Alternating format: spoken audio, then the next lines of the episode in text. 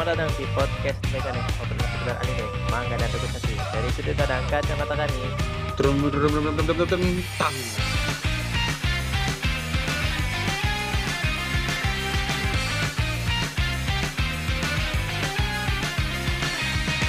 Oke, ini adalah part 2 dari anime Winter, Winter 2021. 2021. Oke. Ini yang ini ya, apa? Season lanjutan ya. Yang judulnya tidak asing. Ya, ini anime yang yang melanjutkan animenya setelah ada yang enam bulan Oh, jangankan 6 bulan. Ini ada yang 4 tahun. bertahun-tahun. eh, sebelum itu eh selamat tahun baru bagi para pendengar ya. Oh ya, selamat tahun baru Selamat para pendengar Mega apa podcast Megane. Kenapa saya jadi lupa namanya? Wow. Waduh, berat berat berat. Selamat tahun baru bagi para pendengar podcast Megane luar biasa ini. Oke, itu Gitulah. aja untuk ucapan selamat tahun barunya. Yes. Kita masuk ke pembahasan beberapa judul lama yang kembali dilanjutkan di eh, Yes. Winter 2021. Yang pertama ada apa man? Yang menarik. Nah, kalau saya ini dari anime tahun 2016 nih. World Trigger. Wah, Ah, ini harusnya Trigger. pada nunggu ini. Kenapa gak ada yang nunggu? Gila aja. Ini anime dulu FYI ya, tahun 2016 ini berhenti di episode 73 gara-gara channelnya diganti acara olahraga. 2016. 2016 berhenti dia. Si animenya berhenti gara-gara acara olahraga. Ya udah, tapi manganya lanjut. Animenya aja yang Ah. berhenti. Animenya berhenti. Dipaksa berhenti itu juga waktu itu. Nah, ini kalau yang belum pada nonton, silakan nonton dulu season satunya.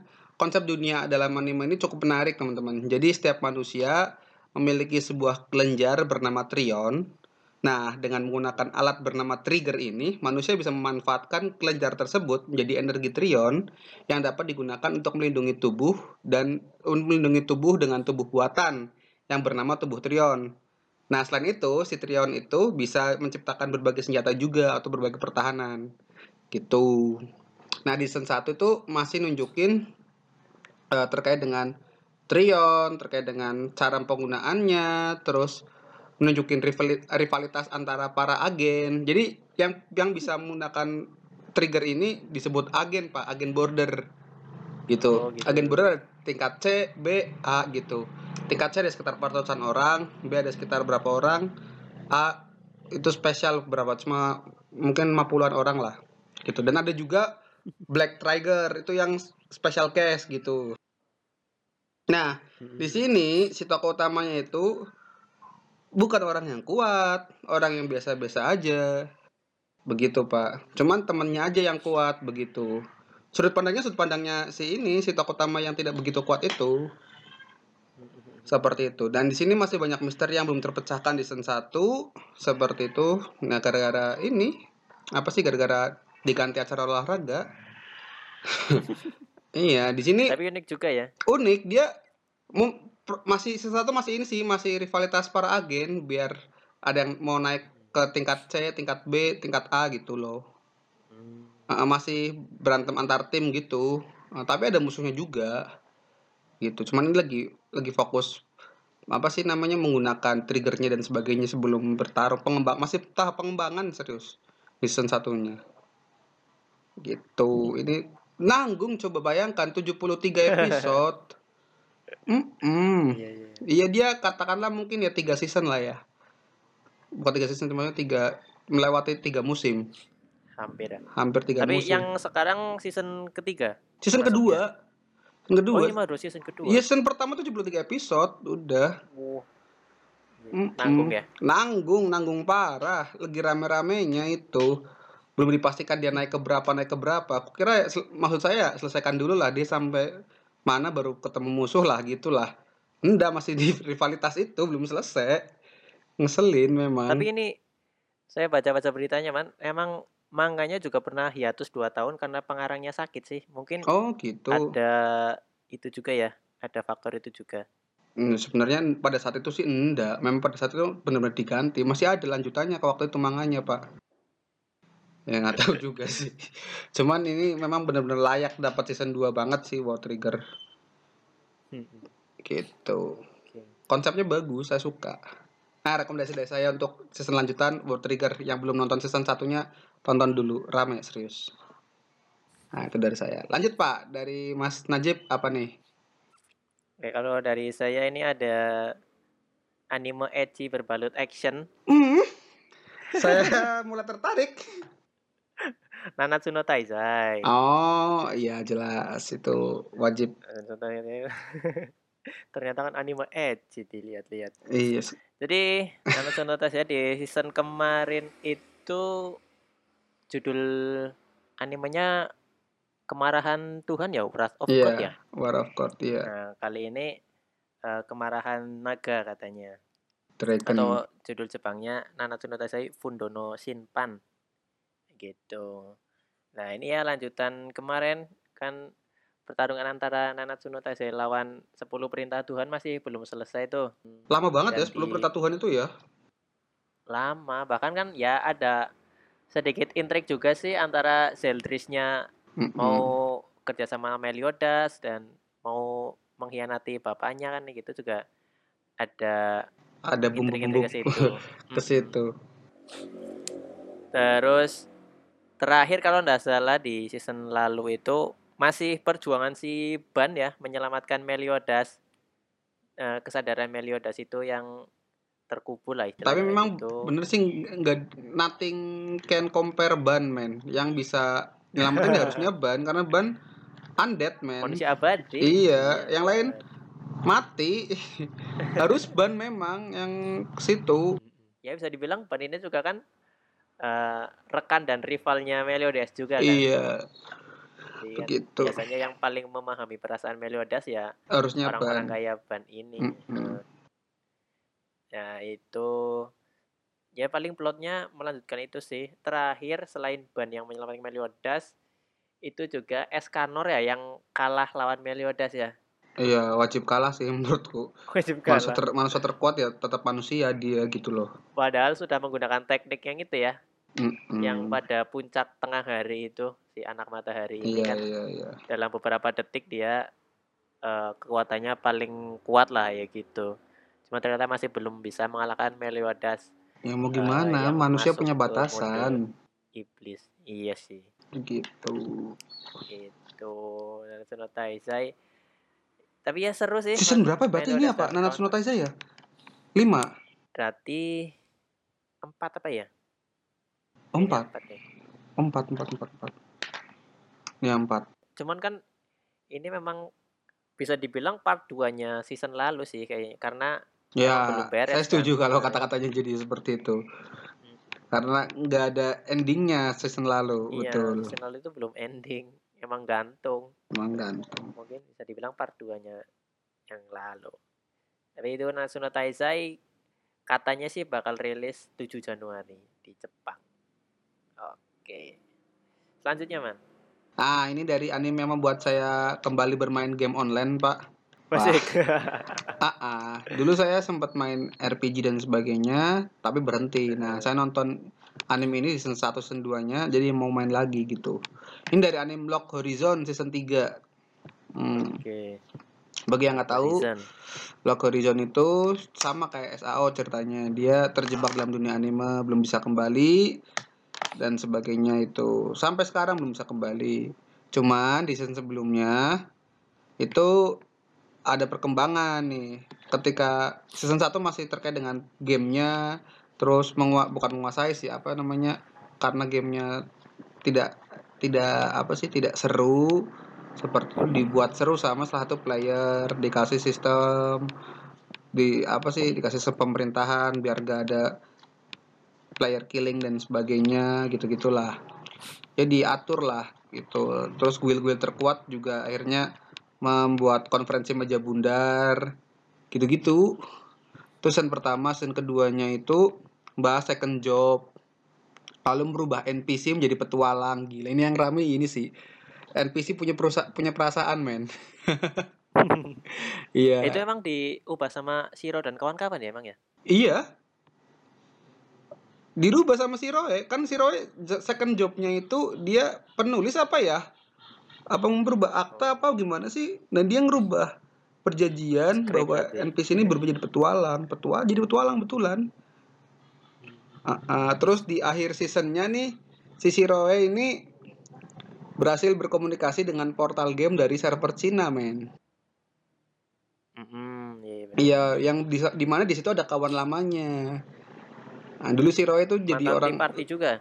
Iya, mantan Tea Party. Ketuanya Tea Party malah yang cewek.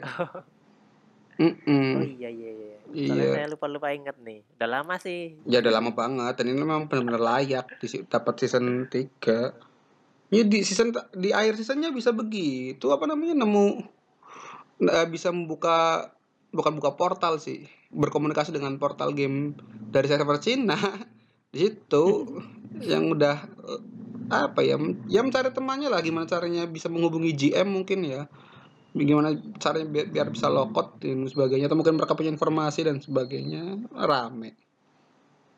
Itu. Ya berarti emang apa? Ini juga kejadian global ya yang kejadian pada global. pemain game itu Mm-mm. kejebak semua. kejebak semua dan nggak ada portal-portal lain. Dia harus menempuh jarak ribuan kilo gitu untuk bisa sampai ke situ. Nah ini bisa berkomunikasi kan luar biasa Tea Party juga kayaknya belum kumpul semua ya membernya. ah ya? belum jelas belum yang baru kelihatan kan tiga Iya iya. Mm, nasi tank Katanya kan itu samurai sama sisi roynya ya kayaknya kan katanya kan itu apa? Guild atau party yang legendaris ya. iya party legendaris Di bukan guild itu. dulu party dia memang party Iya, legendaris Mm-mm, gitu. Ha-ha, Dan di season terakhir kan ini juga salah satu guild terkuatnya di kotanya si Roy itu tangannya hilang. Wah, bukan tangannya hilang, orangnya hilang, tangannya masih. Iya itu lagi rame juga di situ. Nah itu kayaknya terlempar ke portal game server lain mungkin. Mungkin ya. Iya kan masih ada misteri gitu. Nah itu dari saya yang kedua ya, Lock Horizon season 3. Oke. Terus yang kedua dari saya ini, wah ini isekai juga. Oh, isekai. Ada Rizero Uh. Kara Hajimaru Uh. Isekai. Ini juga hitungannya masih season lalu sih, lanjutan season lalu. Season 2 part 2 lah karena kemarin emang cuma 13 episode aja. Hmm. Dan di akhir season kedua itu si Subaru kan dia ini Mm-mm. ternyata diawasi oleh salah satu penyihir penyihir sekte itulah. Nah, namanya Ekidna penyihir itu nah di season lalu di akhirnya Ekidna ini memanggil penyihir-penyihir lain untuk ya istilahnya membantu ataupun mendukung Subaru lah untuk menyelamat, Mm-mm. menyelamatkan salah satu desa yang terisolasi itu nah, nah tujuh penyihirnya ini eh, menggunakan atau nama-namanya itu ya pakai tujuh dosa besar itu ada keserakahan, ada kemalasan, ya gitu, ada kemarahan, Oke. kayak gitu ya. Nanatsu no Taizai lagi lah kayak gitu. Nah, salah satu dari tujuh penyihir itu sosoknya mirip banget sama si Emilia. Kayaknya memang makanya makanya Emilia kan dulu ditakuti karena disebut sebagai penyihir ya. I- Oh iya, Nah, di- karena iya karena mirip ciri-cirinya ya. Iya, karena Dan ini rupanya mirip betulan. Emilia. Dan malah mungkin Emilia beneran kayaknya ini. Entah sisi lain, entah salah satu kesadarannya itu yang belum diketahui. Oh. Tapi dari suaranya, dari perilakunya ke Subaru juga eh, mirip banget lah dia ini eh, Emilia banget. Oh. Nah, terus selain itu juga di season kedua kemarin ada satu yang terungkap ternyata si Roswell itu udah tahu bahwa Subaru itu nggak bisa mati. Hah? Jadi Roswell tahu kalau Subaru itu Oh. berulang-ulang mengubah kejadian-kejadian di dunianya itu. Cuma kan Roswell nggak bisa memastikan karena ketika dia mati ya mati, sedangkan Subaru kalau mati bisa Iya benar. gitu. Oh, tapi dia punya Dan pemikiran ke Subaru- situ ya. Mm. Dan terbukti waktu itu Subarunya kan beberapa sudah beberapa kali mati dan untuk mencari jalan keluarnya ngobrol sama Roswell keulang kayak gitu terus akhirnya Roswellnya yang ngomong Oh. jadi kamu sudah sudah pernah ketemu saya yang lain kayak gitulah istilahnya Hmm. nah Subarunya kaget Terus Rasulnya juga masih belum ketahuan sih dia ini sebenarnya orang baik atau jahat sih. Cuma ya ya ya itu, tapi rame sih. dia rame. Si Remnya kan, kan kembar Rem sama Mmm, Ram. Rem sama Ram. Si si Rem ini, apa ya, keberadaannya dilupakan oleh semua orang selain Subaru. Tubuhnya kan Mhm. masih ada, cuma kesadarannya nggak ada dan dari orang-orang yang lain, bahkan dari Ram kembarannya pun dia nggak punya ngerti, memori iya. tentang rem. Mmm, makanya dibawa ke eh, makanya Subaru ke desa terisolasi ini kan niatnya juga untuk mengembalikan ingatannya Rem. Mhm. Tuh. Ya sangat seru kemarin juga, ya masih nanggung juga belum selesai 1 season full, dan semoga ini walaupun sepertinya memang season 2 ini belum jadi akhirnya ReZero ya. Ya belum lah, Sepertinya susah. sepertinya masih ada Memang, eee, harus apa ya namanya ya, harus panjang. Kalau misteri ya gitu ya, enaknya harus panjang Iya. ya. Kalau kecepatan, eee, biasa. apa, kesan misterinya jadi kurang. Heeh. Oke, itu dari saya yang kedua itu ReZero season 2 part 2. Ada apa lagi Mas selanjutnya? Selanjutnya ada dari anime yang sering saya sebut dan saya, apa ya, saya saya ajak, saya rekomendasi untuk ditonton lah. Ini dari Yakusoku no Neverland season 2. Mmm, Oke. Ini cepet ya, 1 rame. tahun udah langsung dapat ya. Oh, ini memang harusnya, apa ya, kalau saya bilang, layak sekali untuk dapat season 2 dengan waktu tercepat, begitu. Gimana orang Hmm. nggak penasaran gitu loh. Ini anak-anak berhasil kabur dari panti asuhan yang berkedok eh, peternakan manusia yang berke berkedok panti asuhan. panti asuhan. Iya, ini out of the box, man. Cuman ya, aduh nggak tega saya. Tapi saya masih berharap sih emang ini saya emang tipe orang yang begitu, Pak. Saya ngerti ending-nya seperti apa, tapi saya masih berharap bahwa di animenya akan berubah. Gitu. Eh, jadi setelah anak-anak berhasil kabur dari Plan 3 ya, mereka belum lari jauh dari hutan. Nah, petualangan Emma dan anak-anak belum berakhir juga. Mereka harus berjuang untuk bisa pergi dari peternakan manusia itu. Nah, di situ juga sudah banyak iblis-iblis berkeliaran. Mereka harus bersembunyi dan sebagainya itu.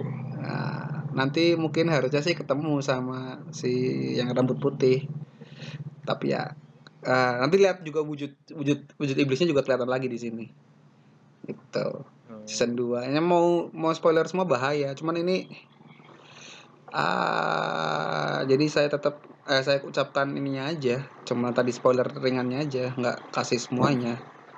BTW ini anime harusnya Oktober lalu rilis, Pak, tapi gara-gara Covid ditunda. Oh, harusnya fall ya, Aslinya season fall ya? aslinya malah season fall dia, cuman ditunda. Gitu. Yakusoku no Eh, sih Neverland season 2. Yakusoku no Neverland itu dari webtoon atau Oh, manga ya? bukan. Memang manga, Pak. Manga. Manga ya? Oh, jadi ini Yakusoku no Neverland itu, eee, direkomendasikan gara-gara, eee, Oda, Oda Sensei. Mhm. Oda Sensei ditanya sama satu penggemarnya, "Oda Sensei baca manga juga nggak?" "Oh, ya saya saya suka baca, baca baca manga yang saya ikuti akhir-akhir yang saya suka." "Apa judulnya?" "Yakusoku no Neverland." Nah, inilah mulai rame nih, set, gitu. Perjanjian Neverland, Neverland nama tempatnya itu. Mmm, kayak perjanjian Renville, perjanjian Neverland, bukan Neverland eee, tempat yang dijanjikan, bukan. Gitu. Oke. Nih Yakusoku Neverland, yang belum nonton, eh wajib nonton season 1-nya dulu, terus biar rame. Hmm. Bera kemarin berapa episode Mas season 1? Berapa ya, 12 apa ya? Mana iya bener bener cuma 12. Heeh. Yakusoku no Neverland. Lanjut, Pak, setelah ini ada anime apa, Pak? Kemudian yang ketiga dari saya, ini juga anime yang harusnya tayang season fall 2020 nih. Ini Tensei Shitara Slime Dataken, yang tadi saya bilang mirip itu Mushoku Tensei Oh, iya iya iya. Ya, jadi ini juga karakter utamanya ini nah kalau ini sih pekerja kantoran sih, usianya 37 tahun. Eh, sama lah, 34, ketika 37, seusia lah. Nah, ketika lagi jalan sama rekan kerjanya itu tiba-tiba di jalan ada seseorang yang mau nusuk temennya. Lah dia melindungi temennya itu, akhirnya dia yang tertusuk dan mati. Hmm. Nah, ketika dia mati itu dalam pikirannya ada suara suara yang bergema, terus kemudian ketika dia bangun ternyata dia berada di sebuah dunia dan dirinya berubah menjadi slime. Eh, bentar, bentar, slime. Jadi Monster terlemah di setiap an di setiap game. Iya jadi sebuah monster cairan. Slime kan kayak cairan ya. Mm-mm. Ya gitu. Cuman dia ini walaupun slime dia punya skill predator namanya. Jadi ketika dia memakan sebuah objek sihir, nanti dia mendapatkan kekuatan sihirnya itu. Wow. Si slime-nya ini dan akhirnya dia jadi slime yang overpower sih. Oh. Lucu. Nah, di sebuah eh di ketika dia bangun itu di sebuah gua, dia berhadapan dengan salah satu naga legendaris, naga Tempest namanya. Hmm. Ya, cuman naganya itu terkurung di dalam gua nggak bisa nggak bisa kabur. Akhirnya naganya dimakan sama si slime. Beruntung sekali ya itu. Tapi ternyata yang dimakan itu nggak nggak mati, jadi dia tetap berdiam di dalam tubuhnya si slime ini. Oh. Nah, terus akhirnya mereka istilahnya bersahabat ya gitulah. Naganya rela dimakan, mereka jadi keluarga kayak gitu. Nah, terus si slime-nya ini bernama eh, memiliki nama Rimuru Tempest gitu. Hmm. Nah, Rimuru ini di season 1 ya kayak gitulah. Awalnya kan dia sendirian, terus membantu goblin men- eh, apa? membangun sebuah desa ya gitu. Terus ketemu juga bangsa orc, bangsa lizardman gitu. Akhirnya karena kekuatan dan juga ikatannya itu mereka jadi berteman Oh, Oke. dan semuanya bekerja sama untuk membangun desa goblin itulah. Istilahnya pengen membuat desa goblin kan apa ya? eh monster yang anggapannya cukup bodoh kayak gitu ya. Iya memang. Nah, Dia nggak punya peradaban lah. Bukan nggak punya peradaban sih. mm, Ya IQ-nya kecil lah. si, Itu. nah, si Rimuru membantu goblin ini untuk berkembang kayak gitu, membuat Hmm. membangun sebuah desa. BTW, bet, Nah. eh BTW. BTW, Pak. Kayaknya seru deh. Season 1 berapa episode? 24 kalau nggak salah. Oke, saya mau cari 24 itu. plus 2 OVA kalau nggak salah. Oh, 24 plus Hmm. 2 OVA. Seru makanya. Saya juga baru nonton itu ketika kan pas jadwal rilis fall 2020 itu harusnya ada ini. Nah, coba saya tonton. Nah, seru. Tamat ternyata Oktober malah nggak jadi tayang kan season 2-nya. Oh ya, kan rata-rata memang begitu, Pak. Karena lagi peningkatan pandemi ini. Eh, ya, harus nunggu sampai Januari. Tapi oke nih season satunya. Nah, ternyata bukan cuma dia yang eh, berasal dari dunia nyata. Ada Oh. beberapa manusia yang juga Isekai di dunia juga. nyata terjebak di Wih, ini dunia plot twist-nya itu. bagus ini. Bagus. Bahkan ada satu manusia yang masuk ke dunia itu waktu tahun 1940. Ah, Waktu bentar. Jepang waktu Jepang di apa? menjajah Indonesia. Di di bom, di bom Hiroshima Nagasaki. Nah, itu ada iya salah menjajah satu Indonesia itu. mm, ada satu satu korban bom yang bereinkarnasi juga di dunia itu. Jadi dia udah Hmm. menunggu puluhan tahun nih baru ketemu manusia lagi, manusia dari dunia nyata lagi kayak gitu. Nah, dan ini si Rimuru ini setelah tahu ada beberapa manusia juga yang bereinkarnasi ke situ, ada beberapa yang dilatih lah sama dia dilatih sihir Hmm. gitu. Itu di akhir season 1 ya. Nah, terus ketika selesai mengajari beberapa manusia ini, ketika dia kembali ke desa Goblin, desanya malah sudah hancur lebur. Ih, brengsek. Entah siapa yang menghancurkan desa Goblin ini. Padahal di sana udah ada beberapa ras lain yang udah jadi ya istilahnya jadi pasukannya Rimuru lah, tapi ternyata nggak bisa menahan kehancuran desa ini. Nah, itu Hmm. konflik untuk season 2-nya kehancuran desa Goblin ini. Wah, tega sih itu siapa yang ngancurin. Cukup seru lah ini. Tensei Shitara Slime Data Ken itu. Harusnya slime yang dianggap lemah justru di sini jadi karakter Overpower ya. Itu berarti yang ketiga dari saya, Man. Oke, da- berikutnya ini yang terakhir juga dari saya. yaitu Dr. Stone. Nah, Oh, harus ini Stone Dr. Stone Wars. harus. Iya, Oh, jelas. Ini season 2-nya Dr. Stone, anime yang pada saat itu kita nonton bersa- bersama ya Pak episode satunya ya Pak Fenomenal ini. 1. Mm-mm. Fenomenal ini. Fenomenal lah. Dapat diingat bahwa dalam beberapa episode terakhir di Dr. Stone season 1, mereka telah mempersiapkan senjata, gadget, dan peralatan yang dapat mereka gunakan untuk menyerang dan mengalahkan musuh-musuh mereka, seperti Sukasa. Sukasa, Nah. Sukasa. Ini dari lihat judulnya itu udah kelihatan sih, udah ketebak alurnya mau gimana. Kan ini Stone Wars nih, ya kan? Pertarungan Ini- zaman batu mungkin ya, seperti itu. Ini perangnya Perang. kerajaan pengetahuan Dan sama di- kerajaan kekuatan. Betul, antara kekuatan sama kerajaan sains ya. Iya. Nah ini Pak, kalau dibaca dari judulnya itu udah kelihatan lah ini mau mempertahankan atau mau berantem perang antara kubunya Sukasa yang berusaha menghancurkan desa Ishigami di mana Ishigami diambil dari nama nama keluarganya Senku. Tetapi kan selalu- masih gagal kan di situ. Nah, nanti di sini eh, apa sih di season 2 ini atau di Stone Wars ini mereka akan masih tetap akan berantem, masih akan bertarung. Cuman pasti ada ada detail-detail menariknya, Pak. And harusnya sih ya, harusnya sih harusnya di sana nanti di situ Sukasa sama Senku mulai memiliki pendapat yang sama gitu. Cuman tetap aja ada musuh barunya gitu. Ya meski begitu mereka masih memiliki banyak saingan yang harus diwaspadai. Salah satunya adik perempuan musuhnya yaitu Mirai. Mira itu yang rambutnya pink. Nggak tahu singkat di animenya nggak kelihatan belum ada kelihatan Oh, warnanya. belum. Di manga kan ada warnanya, Bro. Oh iya. Mira itu adiknya siapa tadi? Di eh, adiknya si Sukasa. Oh, adiknya Tsukasa. Yes. Nah, kalau di manga ini masuk chapter 60-an, Pak.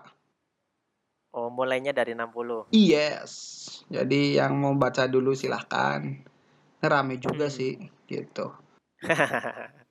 Oke, lah. dan ini kemarin eh minggu beberapa minggu lalu itu juga ada ini man di YouTube-nya Anime One Asia itu ada Hmm. Jump Fest. Jadi ada apa ya namanya ringkasan dari season satunya Dr. Stone sampai beberapa cuplikan untuk season keduanya itu ada. Ya, ya, ya. Tuh, mungkin bagi ada yang masih lupa kemarin-kemarin udah bikin apa aja ya gitu. Nah, silahkan tonton Ada dulu itu. Ya intinya sih mereka menciptakan listrik, ya jangan lupa listrik, bikin HP, bikin tembakan. Nah tuh, Ya yang keren itu si Chrome bikin apa generator dari tenaga air. betul. Sama bikin Jadi nggak antibiotik, perlu nggak perlu tenaga manusia lagi. Bikin antibiotik. Oh iya, obatnya. Saya baru sadar bahwa oh se sepenting itu ya antibiotik ya, buat Ya. ngilangin bakteri. Iyalah utamanya kan harus sehat dulu katanya. Kalaupun kita pengen menyelamatkan seluruh umat manusia, kalau nyawa kita sendiri nggak selamat, akhirnya jadi percuma man. Iya betul betul. Katanya betul. kayak gitu. Oke oke oke. Makanya obat itu penting. Kak. Yes, itu yang dari saya Pak. Yang terakhir, Stone. Dr. Stone Stone Wars. Selanjutnya Pak. Hmm. Oke, kalau dari saya yang terakhir ini ada satu judul namun ada dua versi bisa dibilang. Oke. Ini adalah Hataraku Saibo, Hataraku kesehariannya sel-sel dalam tubuh. Gitu. Mungkin bagi yang belum pernah menonton Hataraku Saibo ini ya sebuah anime tentang pelajaran biologi sih bisa dibilang bagaimana sel darah merah, sel darah putih, plasma darah bekerja dalam tubuh dengan Hmm. penggambarannya sebagai sosok manusia yang bisa berpikir ya gitulah. Nah, Ataraku Seibo ini dulu di season satunya ya selain menggambarkan kerjanya mereka juga bagaimana ketika tubuh kita bertemu dengan bakteri, bertemu dengan virus, pertahanannya seperti apa sih? Gambarannya kayak gitu. Bahkan kalau di season-season awal, eh di episode awal itu man ada gambaran kalau manusia bersin itu darah dalam tubuh gimana sih, cairan dalam tubuh kerjanya gimana sih? Wow, Aneh-aneh aja. nggak semik nggak sedetail itu pikiranku. Makanya ya mungkin kalau tapi memang agak berat sih kalau ditonton. Apalagi kalau yang nggak su- nggak terlalu suka sains ya. Iya, anatomi tubuh lah. terutama. apa ini darah merah darah putih kayak gitu cuma ya ya ini ada season keduanya belum tahu juga eh, konflik-konflik apa atau penyakit apa yang bakal eh, ditemui oleh tubuh ini karena memang nggak Hmm. tahu sih tubuh siapa ini yang jadi sampel nah tapi selain ada season 2 nya jadi ada ada spin off dari Hataraku Saibo ini judulnya Hmm. Hataraku Saibo Black Iya iya, saya sempat Nah. lihat itu posternya. Nah, kalau ini lebih spesifik, Hataraku Saibo Black ini adalah cara kerja sel darah dalam tubuh manusia dewasa. Jadi nanti yang dilawan pun seperti dari efek-efek rokok, dari bagaimana tubuh seseorang yang kurang olahraga, bagaimana sel darah orang yang memiliki kolesterol. Jadi kayak gitu, konflik-konflik atau Oh. Penyakit-penyakitnya memang penyakit-penyakit orang dewasa yang dihadapi di Hataraku Saibo Black ini. Genrenya seinen sih, ditujukannya lebih ke dewasa. Sedangkan kalau Hataraku Saibo ini lebih ke shonen buat Oh. masih bisa. Ya mungkin mau bikin versi ini sih, versi lebih ringan dan versi lebih rumitnya. Heeh, mungkin juga ketika di Saibo Black ini karena virusnya berat, mungkin juga lebih sedikit gore ya mungkin ya. Siapa tahu, eh enggak apa-apa sih, saya suka begituan. Enggak apa-apa. Hmm, siapa tahu dia membahas tentang corona bagus lagi tuh. Wah, Jadi, iya ya. ma- Masih berharap ada apa ya, ada solusi untuk pandemi ini.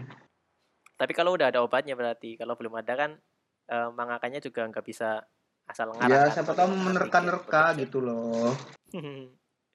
Iya, iya. Tapi kalau bagi saya sih cukup seru Hataraku Saibo. Harusnya ini juga eh, bagi teman-teman yang jadi guru IPA ya, bisa lah dari Hmm. sini buat dibawa gitu. Biar menyederhanakan pelajaran biologi yang ya, saya akui Yes. cukup rumit. Berarti kalau dari saya itu yang terakhir man. Berarti Sama, saya juga itu semua? sudah full 4. empat judul ya. Mm-mm. Terus juga selain dari empat ini anime lawas yang kembali tayang itu ada juga bentar.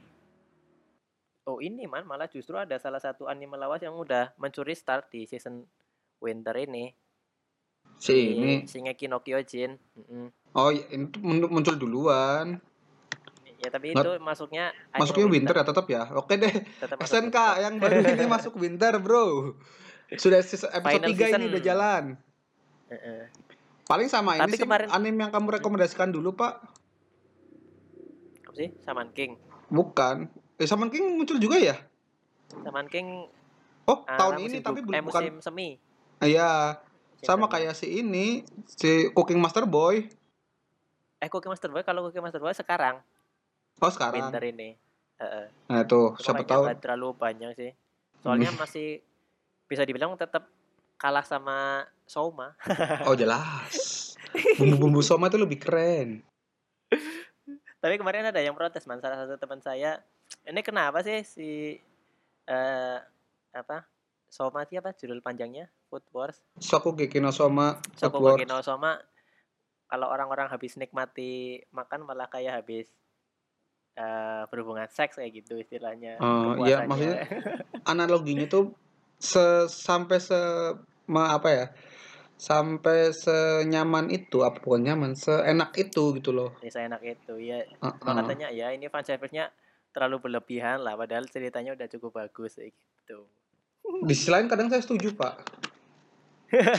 Mm-mm. Ya kadang memang kalau judul bagus eci-ecinya kadang malah ganggu ya. Iya, iya kayak Oh, Plunderer iya. lah, tuh edge-nya mengganggu Iya, sekali. Ganggu. Ganggu parah lah sama ini Shokugeki no Soma juga agak ganggu. Mm-mm. Ya oke, itulah Oke. Itu dari kita untuk Mm, season beberapa- 2 eh season win- untuk season winter yang part 2 part 2. Abangnya lawas. Hmm, judul yang layak dapat lanjutannya. Iya, kalau berarti kalau ini udah tahun baru kemungkinan ya mulai tayang lagi minggu depan lah tanggal 6 tanggal 7 itu udah ada beberapa judul yang tayang. Hmm, hmm, hmm, hmm. Yes. Oke, kalau begitu terima kasih yang sudah mendengarkan sampai akhir. Saya Najib pamit. Saya Sentoro pamit. Tetap jaga kesehatan di tahun 2021. Sampai yeah. jumpa di episode selanjutnya. Bye bye.